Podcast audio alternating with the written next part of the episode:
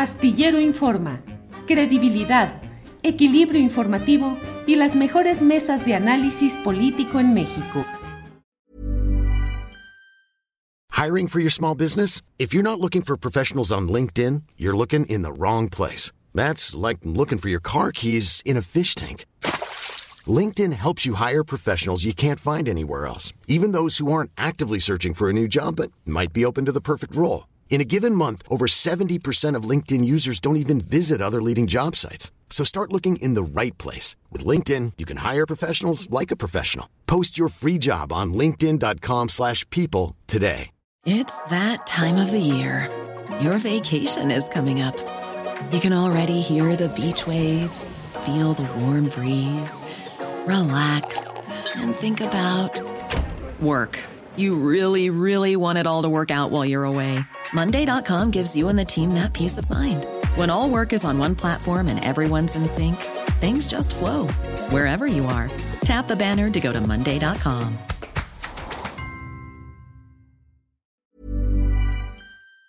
Arturo, buenas tardes. Muy buenas tardes, Julio, ¿cómo estás? Juan, Alberto, gracias a todos, a todos los que nos hacen el honor de acompañarnos. Gracias, Alberto Nájar, buenas tardes. Hola Julio, buenas tardes. Buenas tardes Arturo, Juan y también un saludo a todos los que nos acompañan. Gracias. Juan Becerra Costa, buenas tardes. Muy buenas tardes, queridos Julio, Arturo y Alberto, y un abrazo al auditorio que no saben la que van a escuchar porque los temas están bien sabrosones el día de hoy. Así es, Juan. ¿Con cuál quieres empezar, Juan Becerra Costa? Abre el juego, cierran, cierren las puertas, señores, porque aquí va a empezar ya todo. ¿Con qué deseas empezar, Juan? Pues, ¿qué te parece si empezamos con estos senadores republicanos en Estados Unidos que andan pues diciendo declaraciones muy fuertes? A mí me gustaría que presentaran las pruebas. ¿Te gusta el tema, Julio? Sí, adelante, por favor, Juan, adelante. Pues vaya declaraciones que hacen estos senadores, ¿no, Julio? Estadounidenses. Sí, te digo, que presenten pruebas. O sea, ¿qué más se le puede decir a Marco Rubio y a Ted Cruz? Pues este, que hay que preguntarnos quiénes son y a quiénes representan, por lo tanto, pues qué buscan, ¿no? Han estado en titulares de distintos espacios informativos durante los últimos días, más que en otras ocasiones.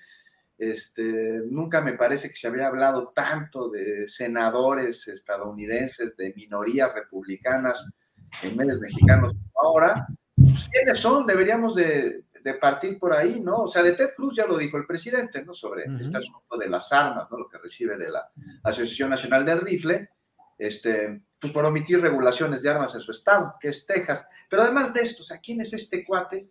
Pues a mí me parece, Julio, ahí dándole una revisada a su trayectoria, pues que es uno de los políticos que más manipulan la verdad en los Estados Unidos y ya vimos que también afuera de sus fronteras. Y él ha intentado durante mucho tiempo ahí mantener un perfil alto, pero pues hoy día carece de, de, de, pues de poder, ¿no? De entrada, es parte de la minoría republicana en la Cámara Alta. Lo máximo que puede hacer son declaraciones y también servir de alguna manera de obstáculo para las iniciativas demócratas. Ahora, Juan, ¿te preocupa que pueda haber un revanchismo de esos segmentos conservadores sumamente reaccionarios eh, contra la postura del presidente López Obrador por no asistir a la famosa cumbre de las Américas? ¿Cuál puede ser el peso y la fuerza de estos grupos para tratar de imponer, pues no sé si algún tipo de sanciones o de críticas fuertes a nuestro país y a nuestro presidente por la decisión de no ir a la cumbre de las Américas, Juan. No, hombre, Julio, lo veo súper lejano. Te digo que forman parte de una minoría republicana y que dentro de su propio partido no tienen tampoco tantas simpatías y a quien las personas a las que les podrían llegar a hablar no necesitan de que ellos le hablen para acucarlos, ¿sí me entiendes? O sea, me parece que no tienen mayor, mayor influencia en ese sentido, ni además elementos para poder alcanzar lo que estás mencionando, algún tipo de sanciones. Además, el, gobierno de los Estados Unidos ya fue muy claro, ¿no? Diciendo que la relación bilateral, pues ahí está, ¿no? Y, Estados Unidos y México están teniendo una relación muy distinta, como habíamos visto, ellos siguen siendo, sin duda alguna, una nación con la que no nos conviene pelearnos, pero ellos saben que tampoco se les conviene a ellos pelearse con nosotros y me parece que el presidente ha sabido muy bien desde inicios de sus sexenios, incluso cuando estaba Donald Trump, llevar una relación, negociar, negociar lo que es negociable, lo que no de ninguna manera y llegar a acuerdos mutuos. Ahora, sobre, también tenemos otro tema, ¿no? Estas personas hablan a un posible eh, electorado en vías a unas elecciones intermedias en los Estados Unidos y quieren jalar también voto latino hacia su, facción, que lo existe. ¿eh? Pues, eso de que el voto latino es demócrata o que no busca por minorías republicanas que son este, racistas o que tienen discurso de odio es una falacia, que mucha comunidad latina tiene discurso de odio en los Estados Unidos, ¿no? Y bueno, pues ¿qué, qué tanto pueden escuchar a este senador cuya pues me parece que lo más famoso que ha hecho durante su trayectoria es haber sido a Cancún cuando una tormenta azotó a, su estado, ¿no? Lo que sí mencionas es, eh, este, tiene su, su, punto a, analizarle, ¿no? Que puede llegar a enmielar a una bola de despistados. ¿Sabes qué, Julio?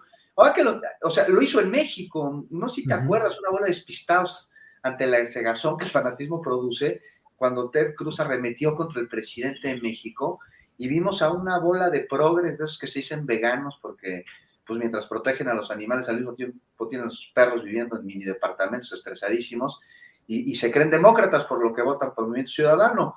¿no? Le aplaudieron a Ted, a Ted Cruz, o sea, es, es, lo más incongruente del mundo, es más por una filia política, ¿no? Por irle contra el presidente López Obrador a, a, aplaudirle a este cuate, pero ya ves cómo es la doble moral, ¿no? Sí. Entonces, pues no sé, más, más allá de quién es Ted Cruz y, y al fondo de lo que dice, les interesa atacar al presidente López Obrador y a la 4T. Y ahí hay otro fenómeno que tendría que analizarle, porque que, que, tenemos que analizarlo, porque se entiende que quienes de manera directa han sido afectados por las políticas actuales y se les acabaron los contratos leoninos y las excesiones de impuestos y los negocios oscuritos, pues están enojados, ¿no? Y entonces le dan, le dan voz a este cuate. Este, pues y eso es más profundo e inconsciente, o sea, tiene que ver con la necesidad de una transformación cultural en la que se dejen atrás, yo creo que significados virreinales que se siguen presentando en muchos reyes neocoloniales. Entonces, ya para acabar, Bob Menéndez, Ted Cruz, Marco Rubio, pues que prueben lo que dijeron, ¿no? Como sugirió el presidente. Y mientras, nosotros tener claro que su agenda es la del odio, eh, la de la exclusión, la de la violencia y la de las armas. Pero de eso a que ejercen alguna influencia para que haya posibles sanciones a México porque el presidente no fue a la Cumbre de las Américas, no, totalmente fuera. Gracias, Juan. Gracias. Alberto Nájar, mm, desde tu punto de vista, ¿fue positivo o negativo que el presidente de México no fuera a esa Cumbre de las Américas? Mira, yo creo que fue positivo para él porque logró posicionarse eh, como un personaje que puede tener una capacidad de liderazgo en América Latina, a sentido contrario a lo que dentro de México, pues muchos en la oposición insisten en no ver. Ellos siguen instalados en combatir a un personaje que ellos mismos crearon una caricatura de López Obrador y contra él se están peleando. Y uno de esos elementos de esa caricatura es que se trata de un personaje que no, que no tiene, eh, que es muy aldeano, pues, que no sale del país y que no conoce de diplomacia ni de relaciones exteriores, pues está demostrando todo lo contrario. Eh, me parece que el presidente tiene, eh, demostró un colmillo político pues, bastante grande y muy retorcido, porque aprovechó justamente el momento en el cual eh, su posición podía causar pues mucho impacto, al menos en términos mediáticos, y se, yo me atrevería incluso a decir que agarró con la guardia baja a la clase política estadounidense, que está más concentrada ahora mismo en la guerra en Europa del Este y la presencia cada vez más grande de China en términos comerciales que en lo que implicaría alguna especie de rebelión al sur de su frontera sur. Entonces, en términos eh, de una respaldo de imagen política, el presidente, por supuesto que hizo bien, eh, sale ganando en ese sentido. Em, ¿Hay alguna cierta eh, problema con lo que se pudo haber conseguido? Yo, pues, yo creo que tampoco hay ahí mucho, mucho que discutir. O sea, ya son varias cumbres de las Américas y en ninguna se ha logrado algo concreto que realmente sea útil para México y para América, América Latina. Más bien ha sido como un foro en el cual el presidente en turno de Estados Unidos pues se luce y, eh, en la clase política entienden el mensaje, yo creo que más o menos equivocado, eh, de que eh, cualquiera, de que todos, todos en el mundo y, y particularmente América Latina están deseosos de acudir al llamado de los estadounidenses. Eh, entonces, a mí, me parece que en, ese sentido, pues no hay mayor pérdida Eh, y lo digo porque lo que realmente le importaría en la agenda de la relación binacional, eh, pues la va a discutir en julio, cuando se reúna eh, con el presidente Joe Biden, y ahí sí se discutirán los temas que le importan a, ambos países. Y yo creo que en esta misma dinámica el presidente López Obrador puede llegar también con una oportunidad grande de presionar justo con el respaldo que, puede llegar, que ha tenido, pues, con su decisión de no acudir a la Cumbre de las Américas, pues presionar para que la agenda en términos migratorios, por ejemplo, pues avance, avance y no, y no, que, no se quede atorada, eh, sobre todo en el tema del, financiamiento económico que Estados Unidos desde el gobierno de Trump, pues ofreció hacia Centroamérica. Así es que yo creo que en ese sentido, en términos políticos, al presidente le sale bastante bien, eh, si a esto le suma el resultado electoral del domingo pasado, pues estará más, más, que contento. Mm. Y, yo creo que esta, esta situación puede ser capitalizada muy bien, claro, siempre y cuando pues, se, logre em, hacer una, una, reunión un poco más sólida por parte de los países de América Latina. Ya hubo un planteamiento, entiendo, de Nicolás Maduro para que se haga una reunión de CELAC eh, y que sea Estados Unidos el invitado. Bueno, ese tipo de situaciones, al menos en el discurso, al presidente de la República le salen, insisto, bastante positivo. Y nada más para cerrar el comentario, pues también hay que entender el contexto eh, real de la realpolitik. En México y Estados Unidos son dos naciones que se necesitan, no solamente por la cuestión económica, sino también por todos los vínculos que se han creado con un enorme intercambio de población que hay entre, entre los dos países y además, el, presidente López Obrador juega muy bien las cartas de la vieja diplomacia mexicana, donde en el discurso se planta como un personaje crítico del gobierno estadounidense, como tiene que ser cualquier presidente mexicano, que tiene que ser fundamentalmente anti-yanqui, pero con la mano izquierda o por lo bajito, pues mantiene eh, y cuida que los intereses estadounidenses, ya en concreto comerciales y económicos, no se afecten. Y nada más revisar el intenso activismo de Ken Salazar, que ha visitado un montón de veces Palacio Nacional para negociar por empresas muy en concreto. Esa es la doble, la, diplomacia que el presidente López Obrador, insisto, nos ha demostrado que sabe, que sabe jugar muy bien, Julio. Gracias, Alberto. Eh, Arturo Cano, fíjate, estoy leyendo aquí en página 12 el diario argentino, eh, lo que publica la enviada a cubrir la cumbre de las Américas, Karina Micheletto ella escribe que eh, los integrantes de la comitiva del presidente de Argentina dicen que es una enorme oportunidad la que tiene eh, el presidente eh, Alberto Fernández. Dicen porque la debilidad de la cumbre es la fortaleza del propio presidente de Argentina. Dicen que en una cumbre de las Américas cuya característica principal ha sido la exclusión a Venezuela, Nicaragua y Cuba. Dice, y con posteriores portazos. El más estridente, el de Manuel López Obrador. Ahí es donde la voz del presidente argentino tendrá la oportunidad, dice, de hacer un discurso, que es en el que están trabajando, en el que Fernández dirá que no puede haber política internacional con bloqueos y exclusiones. Este largo preámbulo, Arturo, para preguntarte, en el escenario internacional latinoamericano, ¿qué queda? ¿Cuál es la ganancia, la pérdida? ¿Qué queda de todo este escenario que se ha vivido respecto a la cumbre de las Américas? ¿Se fortalece la posibilidad de una mayor unidad de países con gobiernos progresistas? Mm, es una... En fin, ¿cuál es tu punto de vista, Arturo?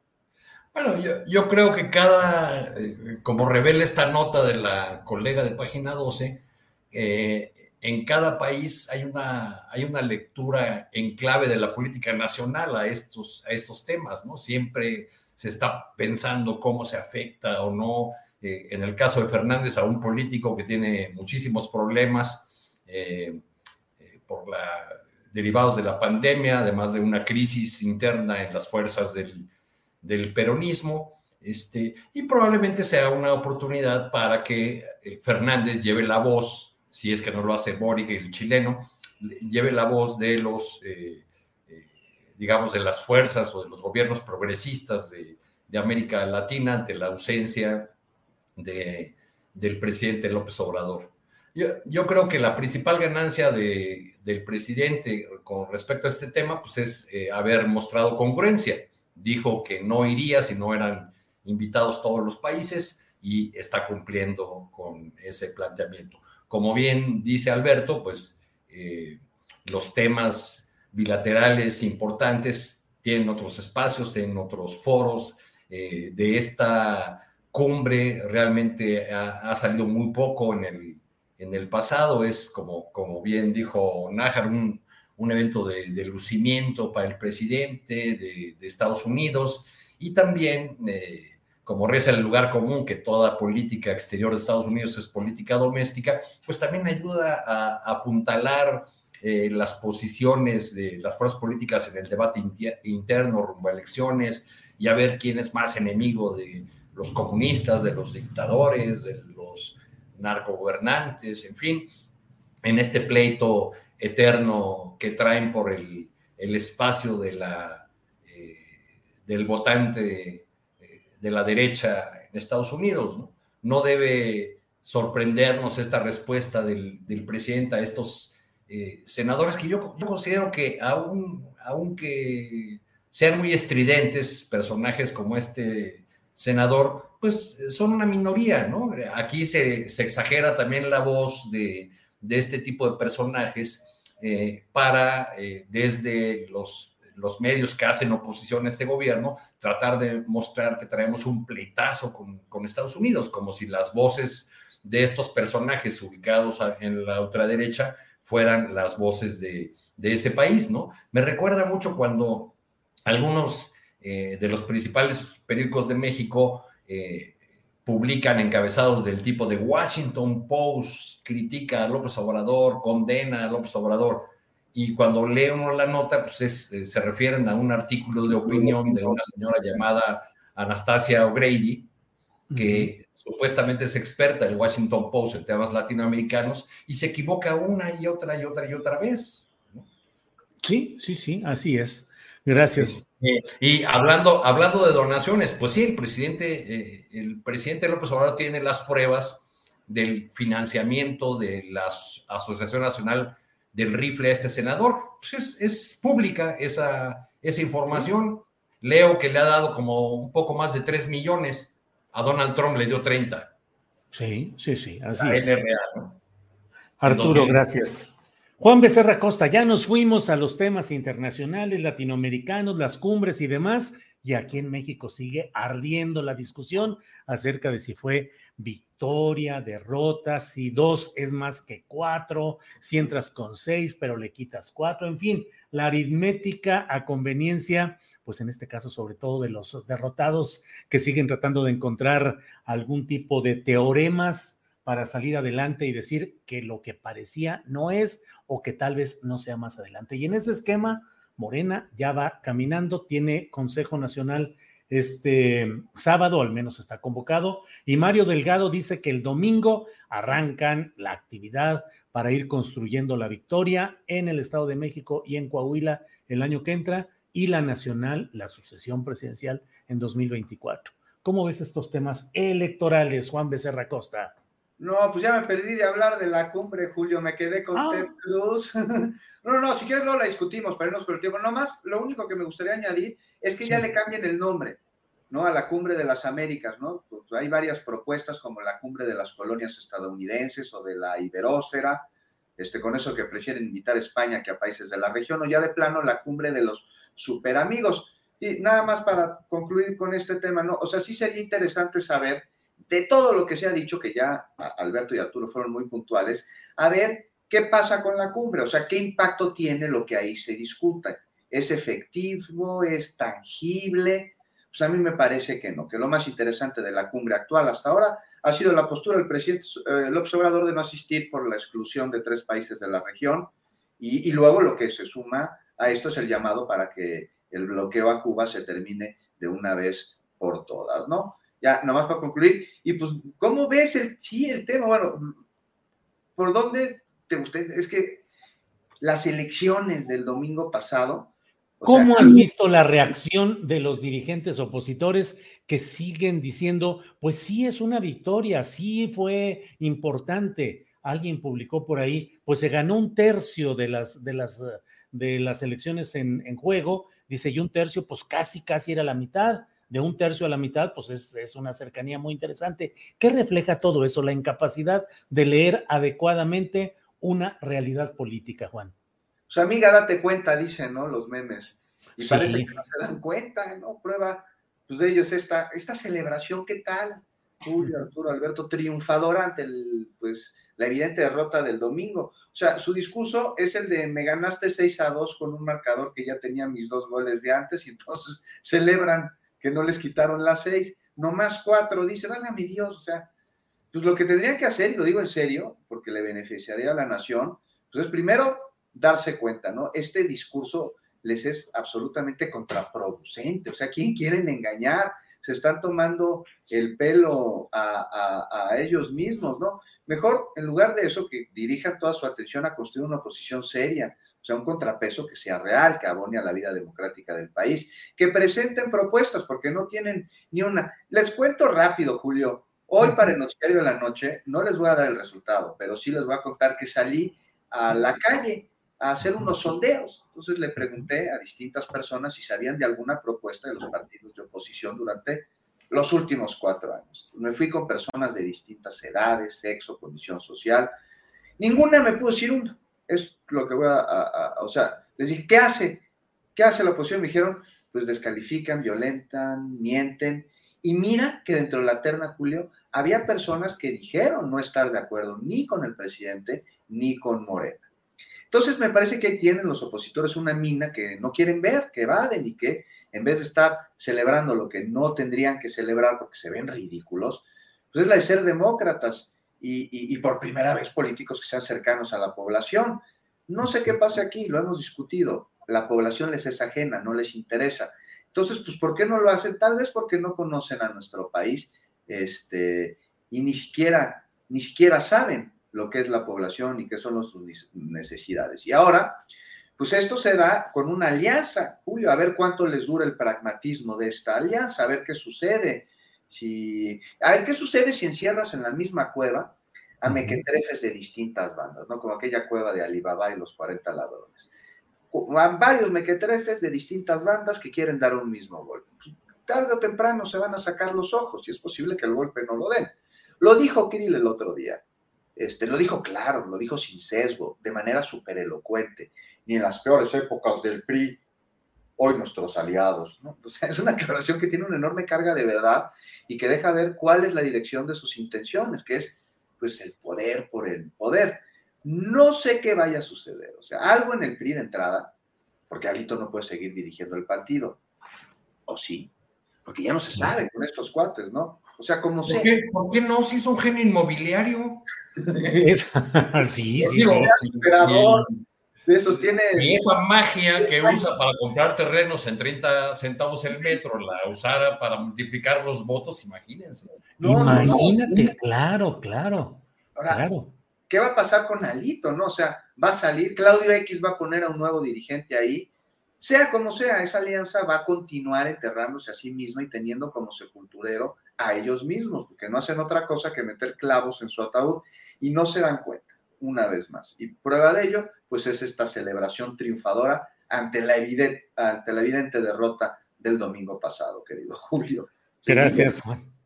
Gracias, Juan. Alberto Nájar, estoy leyendo en la sección de opinión de la jornada el artículo de Luis Linares Zapata y dice, sin querer mirarse en su espejo, el PRI deambula cual fantasma irredento. Ahí está su actual dirigente, fingiendo firmeza y optimismo para celebrar triunfos etéreos. Caray, salió casi poeta el gran Luis Linares Zapata con esta descripción como de la languidez, del abandono, del desastre. ¿Qué opinas, pues, de la presencia del sostenimiento o no de Alito como dirigente del PRI y si de veras le hace daño a esta coalición o si en el fondo pues son los mismos intereses ahí mezclados y ahora que están en terrenos de derrota pues empiezan ciertos deslindes como sucede siempre después de las derrotas. Alberto. Mira, una, una señal de lo que puede venir eh, es la publicación de Movimiento de Mexicanos contra la Corrupción y la Impunidad, de una historia donde revelan, justo como mencionaba Arturo, la magia con la cual Alito Moreno se hizo de un montón de propiedades.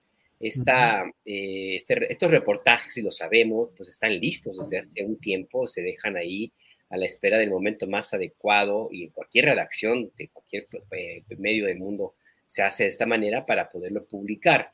Eh, así es que pues esto seguramente estaba listo desde hace unos días y se decidió no, seguramente también no publicarlo antes de los comicios como una especie de estrategia de contención de daños con esa idea peregrina que tienen en esa bizarra alianza eh, de que les iba a ir bien en, las elecciones.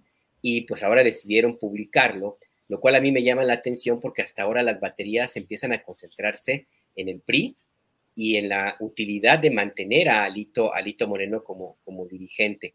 Em, yo creo que el destino de Alito pues empieza ya a marcarse, ya cuando su, gerente, su, su, empleador, su patrón, Claudio X González, ya le manda el mensaje de esta naturaleza, pues casi casi le está diciendo, pues ya comunícate recursos humanos, mano, va a llegar la liquidación y seguramente va a salir de, la dirigencia del PRI. El tema es ahí, bueno, pues sale Alito y quién va a entrar, pues las posibilidades de que entre alguien igual o peor son yo creo que de un 90-95%. Ese partido político tiene que revisar Em, su destino, tiene que revisar qué fue lo que le sucedió, pero también creo yo que es el momento de que, esta, de que los dueños de los partidos o los empleadores, pues también analicen con seriedad si, les, em, si vale la pena que sigan invirtiendo tanto dinero en organismos políticos que no dan una. O sea, no han ganado una sola elección. Del año pasado fueron 15 elecciones, perdieron 13, ahora fueron 6, perdieron 2 en el 2018, pues la planadora los rebasó con el 53% de la votación. Eh, eh, entonces yo, yo creo que ahí tendrían que revisar hasta dónde la pertinencia de seguir invirtiendo tanto dinero, pues lo, van a mantener. No sé, eh, seguramente tendrán que hacer alguna auditoría, tendrán que revisar quién es el, autor de la estrategia triunfalista extraña, como si viviéramos en mundos paralelos o, ellos vivieran en un mundo paralelo. Eh, y además con, ese, con esa frase, ¿no? De que hay tiro con la esperanza de que, de que se suba al ring el presidente López Obrador y, con esta idea de que hay, de que tienen una, eh, la posibilidad de fletarse en un buen tiro eh, con Morena y poderle ganar en 2024, pues yo cuando escuché eso, que lo decía Marco Cortés primero el domingo, lo primero que, que pensé fue, bueno, pues yo creo que ya acabo de descubrir la estratega de la bizarra alianza, se llama, le dicen el, el hay como el cachas, ¿no? Este sí. que publicó en Reforma un artículo que también tendrán que revisar que si no los está estafando en su asesoría. Así es que yo creo que es el momento de que, de que se tome la definición, lo decía el senador que entrevistaste hace un rato también, y pues habrá que ver. Aquí el punto es muy, muy claro también. Eh, pueden revisar, hacer lo que quieran, tratar de reencauzar la, la, estrategia, pero al final del día van a seguirse enfrentando con una dura realidad.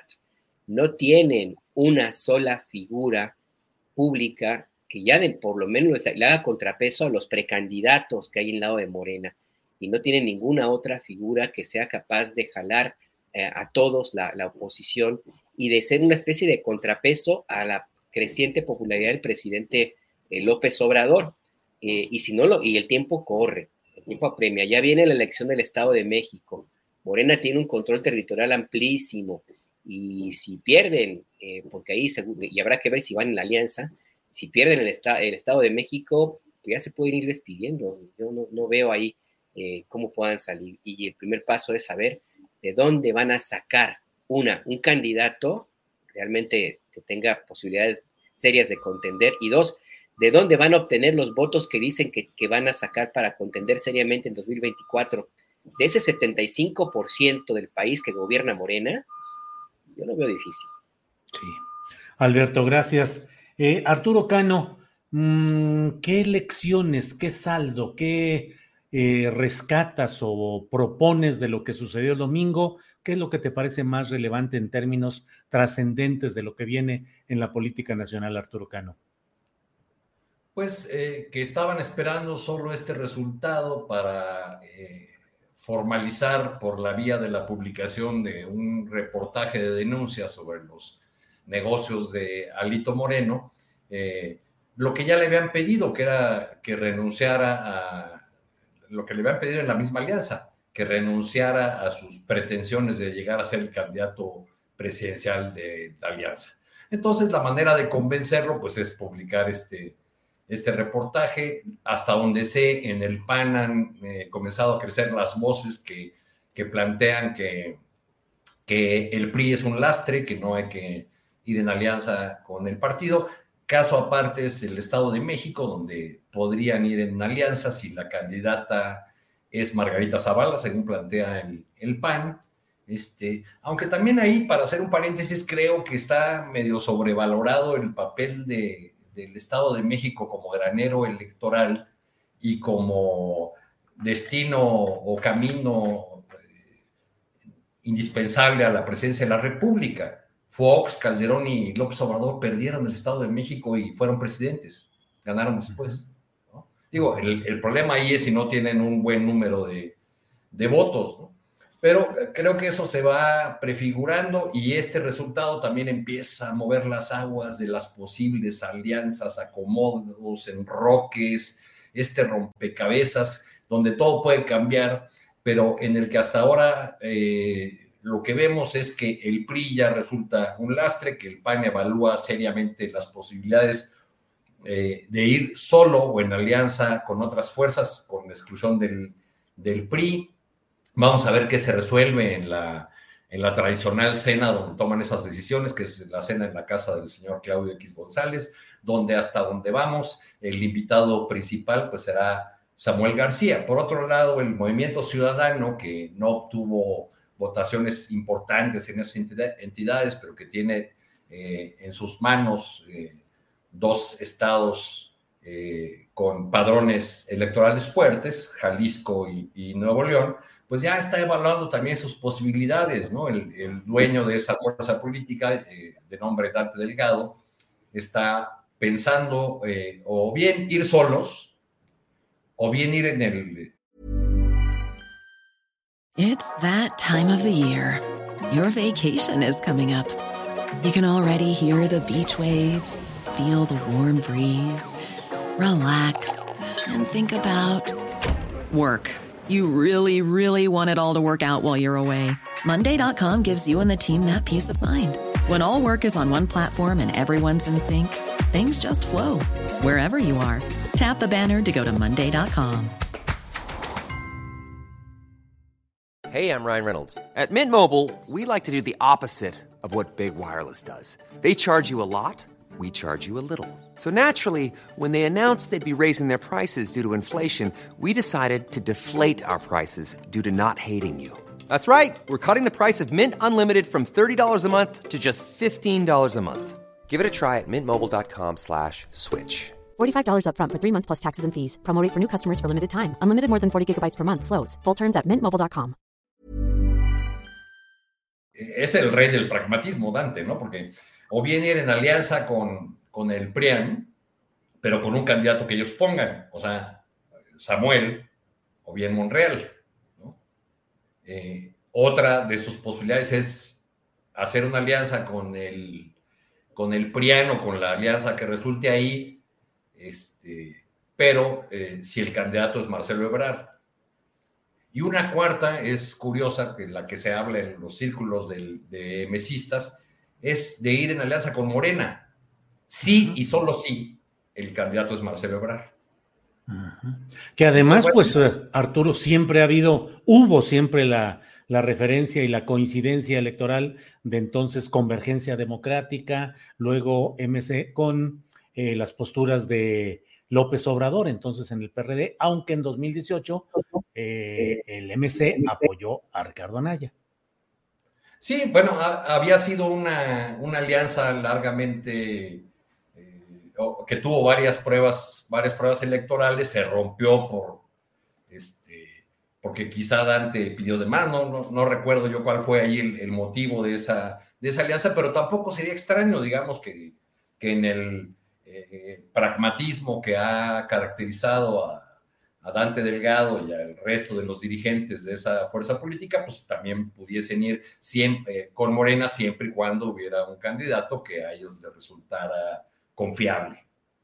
pues así es como creo que se va configurando el, panorama en, esta carrera adelantada al 24. El día de ayer me tocó estar en la inauguración de la conferencia eh, de, de Claxo, el Consejo Latinoamericano de Ciencias Sociales. La invitada de honor fue la jefa de gobierno Claudia Sheinbaum y hubo el, momento en que la anunciaron para, hablar, este, una, buena ovación, solamente superada por, eh, por el aplauso y la ovación que se llevó la secretaria ejecutiva de Claxo cuando habló de la lucha feminista, pero hubo un gran aplauso a, a Claudia Sheinbaum y sorprendente en, en, un ámbito como ese, académico, eh, el grito de presidenta, presidenta, que se ha escuchado en mítines este, organizados por Morena o por eh, sus partidarios, pero no en un ámbito académico, donde por lo demás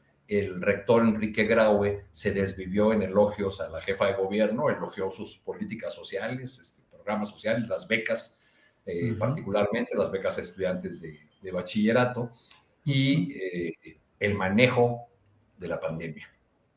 Bien, gracias Arturo. Eh, Juan Becerra Costa, pues hemos pasado revista algunos datos relacionados con Claudia Sheinbaum, con Marcelo Ebrard, que podría ser la carta deseada por Movimiento Ciudadano para una alianza con Morena, pero ayer hubo otra expresión peculiar, Juan Becerra Costa.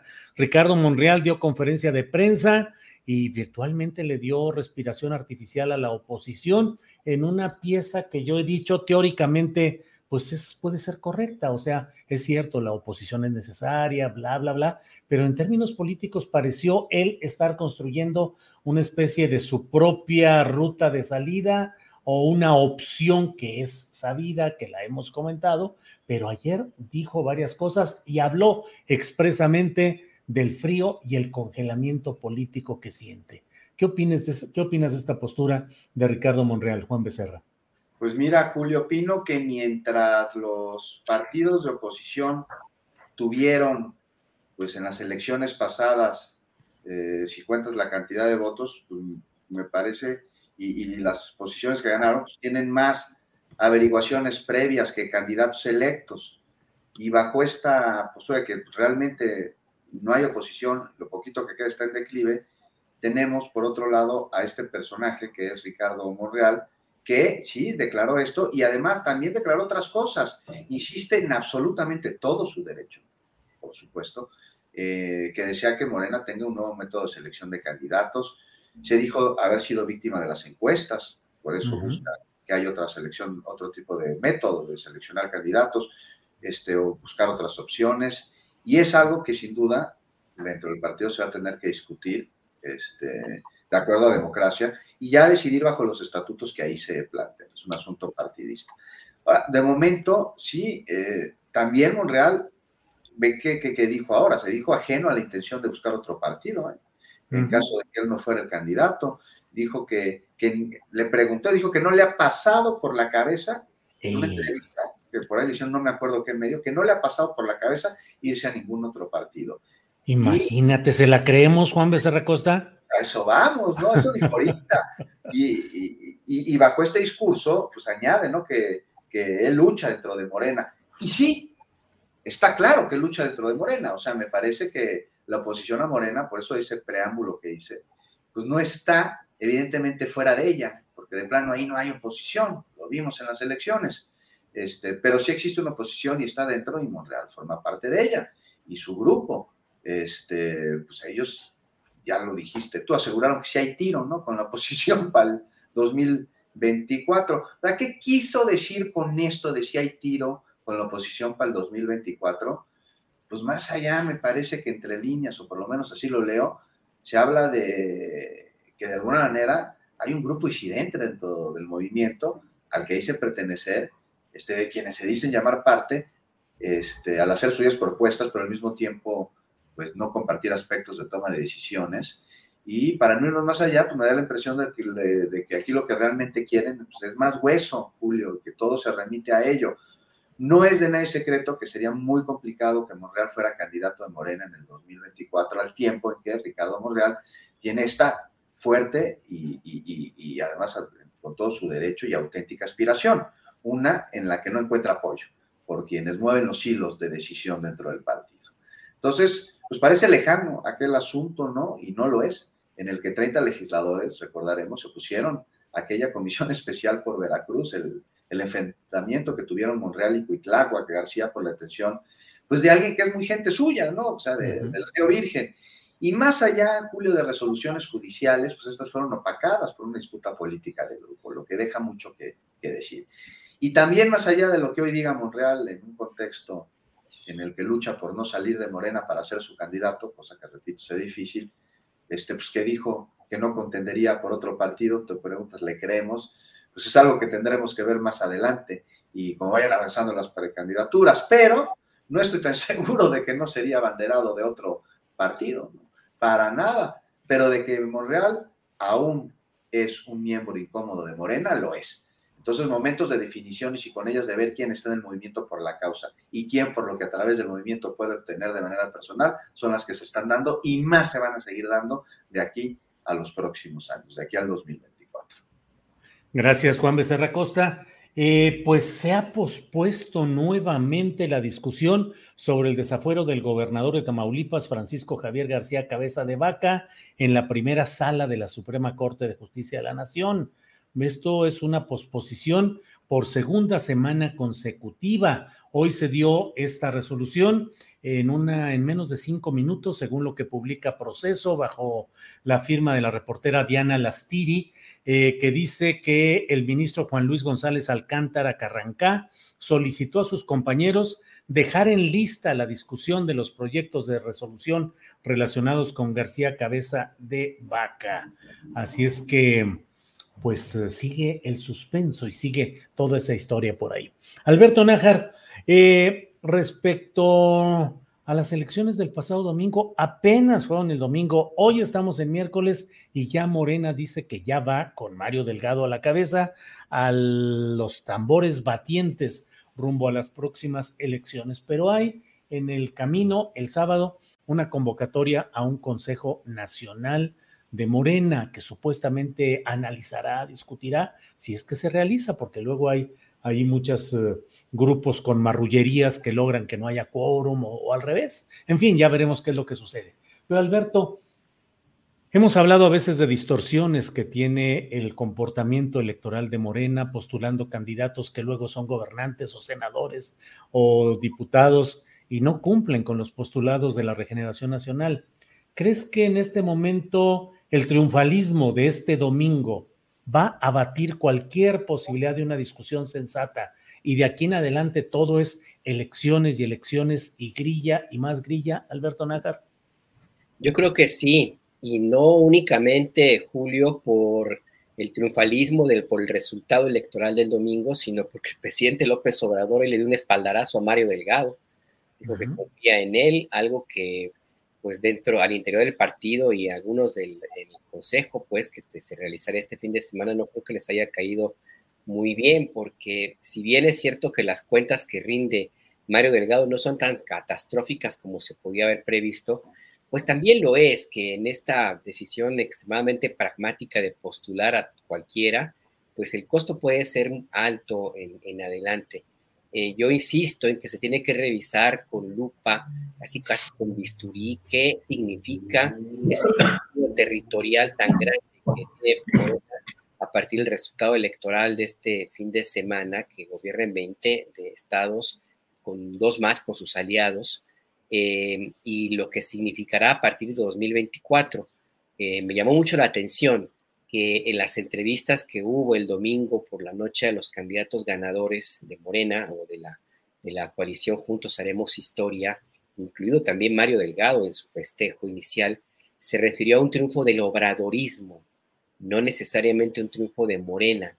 Y esto me, me, llama la atención porque efectivamente el presidente López Obrador tiene la capacidad de mantener más o menos un control en la forma del comportamiento que tendrán esta veintena de gobernadores eh, cercanos a su movimiento, pero ese control no se transmite por osmosis. Y cuando llega el momento, ya, ya, el momento justo, como diría el viejo comercial de Patricks, eh, llega el momento de la selección del candidato o la candidata, ahí se va a ver para dónde se van a mover estos gobernadores y se va a ver la consecuencia del pragmatismo con el cual fueron postulados estos candidatos. Eh, pero por lo pronto, mientras esto llega, pues sí, yo sí esperaría que el discurso se, se prolongue ya a partir de, de, ahora y hasta el 2024 en el tema electoral y eso parece, eso puede también servir inclusive como una estrategia para la dirigencia de Morena para evitar que hagan olas y pues que siga eh, eh, este equipo, esta dupla al frente de, del partido en el gobierno. Así que pues sí habrá, hay espacio para grilla, mucha, muy intensa. Gracias, Alberto Nájar. Eh, Arturo Cano, lo que viene es eh, una concentración de poder como pocas veces se ha visto en cuanto al número de gubernaturas que puede tener el partido que llegará a buscar la continuidad en 2024, es decir, en los uh, momentos de mayor concentración de poder del PRI, claro que se tenían ese número de gubernaturas, pero sin las condiciones de um, eh, lucha política, mediática que se dan en estos momentos. Es decir, sí, el PRI tenía esas gubernaturas y no sé si más, pero con los medios de comunicación controlados, con una vida política y social muy anestesiada en muchos casos, eh, y hoy hay una intensidad en la pelea y la concentración de poder que tiene Morena pareciera que le pavimenta el camino al triunfo en 2024. ¿Crees, Arturo Cano, que las condiciones van a ser de una larga estancia de Morena, de su sentido, de su espíritu en el poder? Es decir, que vamos a tener una etapa larga de morenismo en el poder o las cosas pueden complicarse a pesar de que hoy parecen muy positivas para Morena, Arturo. Bueno, este, el día de hoy mi bola de cristal anda fallando. Este, quedó, este, quedó un poco perturbada después de los festejos del PRI y el PAN el, domingo. No, no, le quedó claro por dónde andaba. No, Julio, creo que, eh, que todas las posibilidades están abiertas por los ingredientes que vemos ahora eh, y como bien dice eh, ese intelectual orgánico de la oposición, Héctor Aguilar Camín, eh, si la oposición no va unida, porque él insiste en ese punto, pues el 2024 será un día de campo para Morena. Con el, dominio, el avance territorial, con las victorias que ha obtenido en estos años, aquí sacando la cuenta, en las elecciones de 2021 y 2022 de gobernadores se disputaron 21 gobernaturas. Este, Morena se llevó 16. Entonces, eh, digamos, lo que, lo que podía, podía complicar las cosas para, para Morena hacia el 24 es que esos acuerdos que tomó con fuerzas políticas locales para garantizar sus triunfos en, varias entidades, eh, se vayan rompiendo, se vayan desdibujando en la medida en que se vea una disminución del poder eh, o del control que puede, puede, tener el presidente de la República. Eso va a ir eh, complicándose en, o va a ir disminuyendo como ocurre cada sexenio cuando se acerca el final, el final de un gobierno, pero ahorita, eh, eh, por ahora el presidente sigue en la plenitud de su poder, como lo muestra el hecho de que una sola foto con Mario Delgado eh, después de las elecciones y solo con Mario Delgado en su papel de gerente, de administrador de esa fuerza electoral que es Morena, pues envía un mensaje al conjunto de la militancia, de los dirigentes de Morena, pues de que incluso probablemente no haya ni Consejo Nacional este fin de semana, porque lo que yo he sabido es que eh, de parte de la presidencia del partido, es decir, de Mario Delgado, pues lo que ha habido frente a esta reunión es una actitud de brazos caídos, ¿no? No hay ninguna promoción. Y sí, en cambio, desde el domingo anterior hubo un llamado de Mario Delgado a comenzar ya la batalla del, Estado de México y la de, y la de Coahuila, es decir, a reafirmar a Morena no como una institución partidista con una vida interna propia, eh, eh, con elecciones democráticas de sus eh, dirigentes. El domingo en la noche lo hablábamos eso con, eh, hablábamos de este tema con Citlali Hernández en este espacio, sino eh, pues simplemente un vehículo electoral. Eso es lo que, lo que podría terminar siendo Morena o seguir siendo Morena hasta la elección del 24 ya sin el liderazgo del presidente López Obrador, que ha dicho una y otra vez que él se retira y que ni el teléfono va a contestar en cuanto termine su mandato, pues será otro cantar y veremos si los que queden ahí eh, tienen el interés de construir realmente un partido político o si mantienen esta idea de partido movimiento que más bien ha sido eh, partido estructura electoral, ¿no? Bien, Arturo Cano, gracias. Son las 2 de la tarde con 49 minutos. Estamos ya en la parte final del, de esta mesa. El tiempo se fue de volada y un chorro de temas que pudimos eh, abordar algunos, otros quedan pendientes. Nos quedan pues unos tres minutitos a cada cual para un postrecito, reflexión, invitación, comentario. Por favor, Juan Becerra Costa. Hasta en menos tiempo nos aventamos el postrecito, querido Julio. ¿Sabes qué? El, agua en Nuevo León.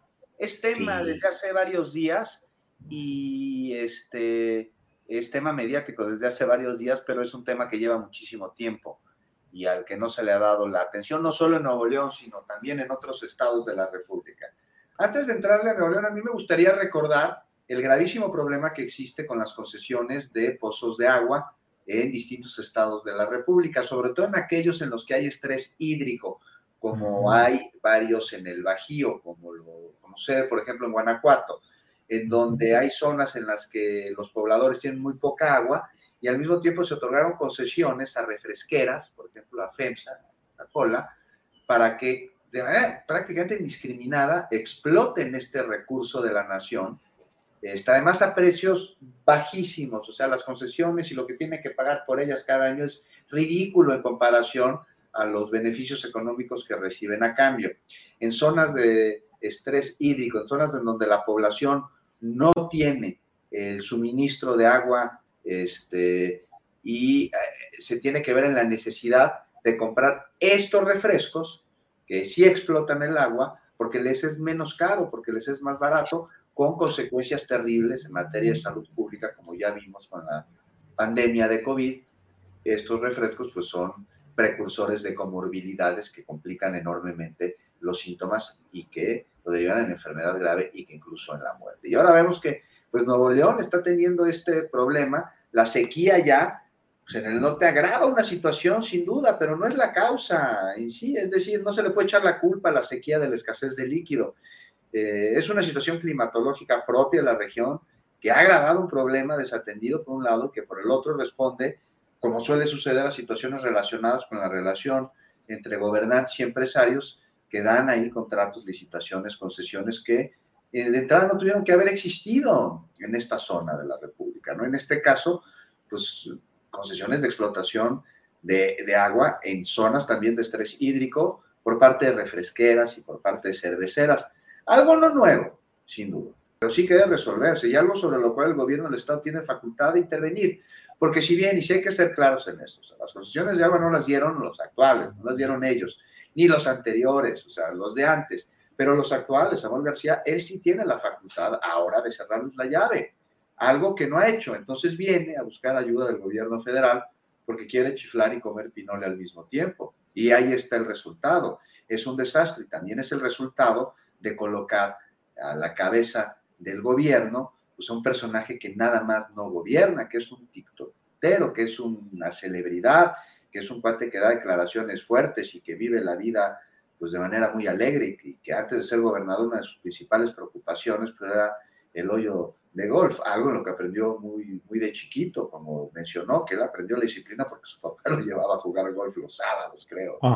De acuerdo. Entonces, pues es, es, es, es, un problema que está pagando la población de Nuevo León una población que votó por este gobernador, también me parece que en la ignomía, pero finalmente, pues son las personas que pusieron a Samuel García en el cargo, el Grupo Monterrey, los que van a terminar pagando una factura muy cara, porque de entrada el mercado inmobiliario en Monterrey está viniendo abajo por no atender el problema del agua. Entonces hay que ver, ahí está su boomerang que lanzaron a la candidatura y el que le dieron la gubernatura. Pues así es, Juan Becerra Costa. Simplemente agrego como un dato algo que publicó el año pasado El Horizonte, este diario de Nuevo León, con los nombres de los principales personajes que han acaparado concesiones de agua pública para fines privados. Y a la cabeza está la señora Olga del Carmen Sánchez Cordero Dávila, con cuatro concesiones y una más con el apellido de Casada, es decir, de García. Ella en total eh, tiene la disponibilidad de 1.267.136 metros cúbicos de agua al año. 1.267.136 metros cúbicos al año. Además, están otros personajes que han sido políticos relevantes allá. Benjamín Clarión Reyes, que fue eh, gobernador, Arturo B. de la Garza, familiares de Sócrates Rizo, entre quienes tienen este tipo de concesiones. En fin. Eh, y en Querétaro también, Juan, donde está también bien movido el asunto del agua, con muchas protestas y con mucha organización en busca de impedir eh, una decisión muy de sopetón que hizo el Congreso del Estado dominado por panistas para privatizar el agua. En fin, todo un tema de verdad, Juan Becerra, qué bueno que lo tocaste, gracias. Alberto Nájar, postrecito, por favor. Mira, dos temas rapidísimo, mi querido Julio. Uno, a propósito de, lo que viene para la alianza Va por México, pues yo creo que sí insisto en que tienen que revisarse, porque bueno, hasta Loret de Mola los regañó sí. en la columna y creo que prepara algo ahí en su, en su portal Latinos hoy para volverse a, a, burlar de la alianza, donde dice cuál tiro, si les pusieron una paliza y les dijo que eran peso mosca y bueno, en fin, o sea, si ya hasta este personaje, que tan este, compañero Loret de Mola, pues los regaña, pues yo creo que... Algo, algo no está fluyendo ahí, parece, ¿no, Alberto? Pues sí, es que sí, exactamente. A veces las cuentas bancarias como que tienen problemas, ¿eh? sí, se retrasan. Así es. Manden por, por, por, este, por Electra a ver si le llega. Sí. Eh, y, el otro tema rapidísimo, Julio, eh, Arturo, Juan, ¿qué onda con García Cabeza de Vaca? No ha dado la cara, el gobernador de Tamaulipas no se le ve. Hoy la Corte pues, vuelve a posponer la discusión sobre su eventual desafuero. Se publicó que hay un ministro que está por la idea de que no sea eh, desaforado, pero mientras se resuelve esto, pues el gobernador está escondido y, y llama, llama la atención porque eh, la posibilidad de que, sea detenido pues crece cada día y ahí esto puede enrarecer todavía más el clima eh, de violencia política en, Tamaulipas. No hay que olvidar que Américo Villarreal o los colaboradores del ahora candidato, eh, candidato ganador de las elecciones llegaron amparados a las votaciones el domingo por el riesgo de que los fuera a detener. Y no hay que olvidar que allí ya hubo un asesinato de un candidato eh, que todas las luces de las encuestas señalaban como seguro triunfador em, eh, al gobierno de Tamaulipas. Entonces ahí este, se llevan pesado en Tamaulipas. Creo que no hay que perder de vista lo que suceda en aquella entidad donde mi impresión, y no me la quito de la, cabeza, es que el gobierno federal de López Obrador y los anteriores ya, ya dan por perdido a Tamaulipas. Simplemente se han dedicado a administrar la violencia y eso siempre tiene, tiene consecuencias. Así es que pues habrá que estar muy pendientes ahí en, esa tierra, mi querido Julio. Totalmente de acuerdo, Alberto. Hay que estar muy atentos a lo que sucede ahí y efectivamente, pues los poderes dominantes han sido esos poderes oscuros. Eh, lo que recuerdas, pues la ejecución de Rodolfo Torre Cantú a una semana de las elecciones y cuando era el candidato del PRI, que en esos tiempos ganaba porque ganaba y todo apuntaba que él iba a ser el ganador. Y bueno, fue ejecutado en una operación relampagueante de un minuto, minuto y segundos. Lo bajaron de su camioneta, lo hincaron y lo ejecutaron. Eh, quedó su hermano, que hizo un sexenio atemorizado, totalmente arrinconado, Egidio Torre. Y bueno, pues es que ahí lo que acaba mandando son los otros poderes. Gracias, Alberto Nájar.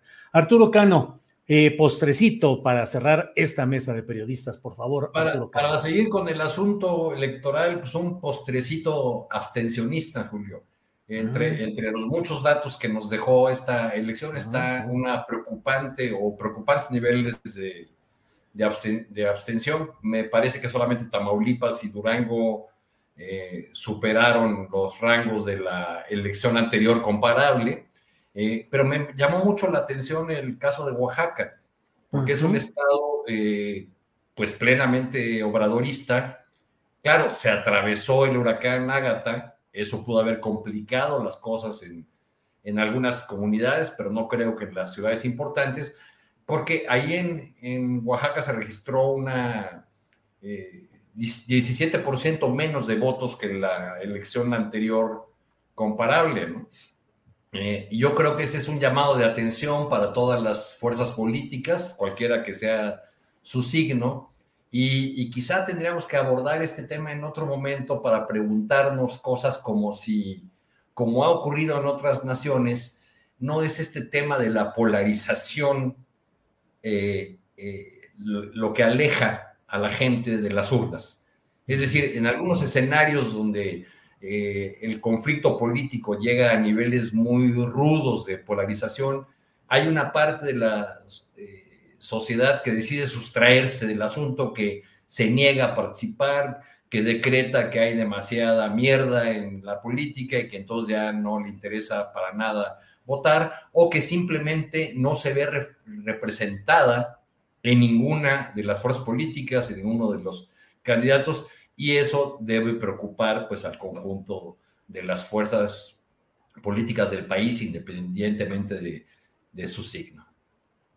Bien, pues uh, andamos puntualísimos, esa es la verdad. Empezamos a las 2 de la tarde, son las 2 de la tarde con 59 minutos, es decir, en segunditos cuando nos despidamos será la hora completa. Así es que hay que celebrar este evento mágico de puntualidad en este manejo. Juan Becerra, muchas gracias y buenas tardes.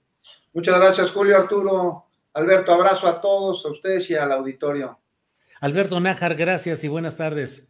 Buenas tardes a todos, Arturo, Julio, Juan y a la audiencia. Un abrazote. Igual, Arturo Cano, gracias y buenas tardes. Muchas gracias por escucharnos, por mirarnos a todos, Alberto.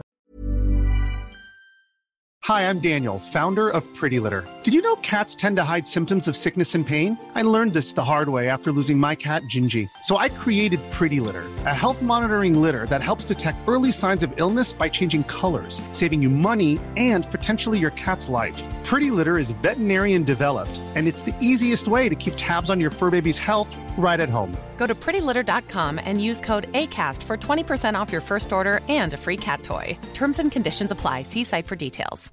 ¿No se merece tu familia lo mejor? Entonces, ¿por qué no los mejores huevos? Ahora, Egglands Best están disponibles en deliciosas opciones. Huevos clásicos, de gallina libre de jaula y orgánicos de Egglands, que ofrecen un sabor más delicioso y fresco de granja que le encantará a tu familia. En comparación con los huevos ordinarios, Egglands Best contiene la mejor nutrición como 6 veces más vitamina D, 10 veces más vitamina E y el doble de omega 3 y B12. Solo Egglands Best. Mejor sabor, mejor nutrición, mejores huevos. Visita egglandsbest.com para más información. Para que te enteres del próximo noticiero, suscríbete y dale follow en Apple, Spotify, Amazon Music, Google o donde sea que escuches podcast. Te invitamos a visitar nuestra página julioastillero.com.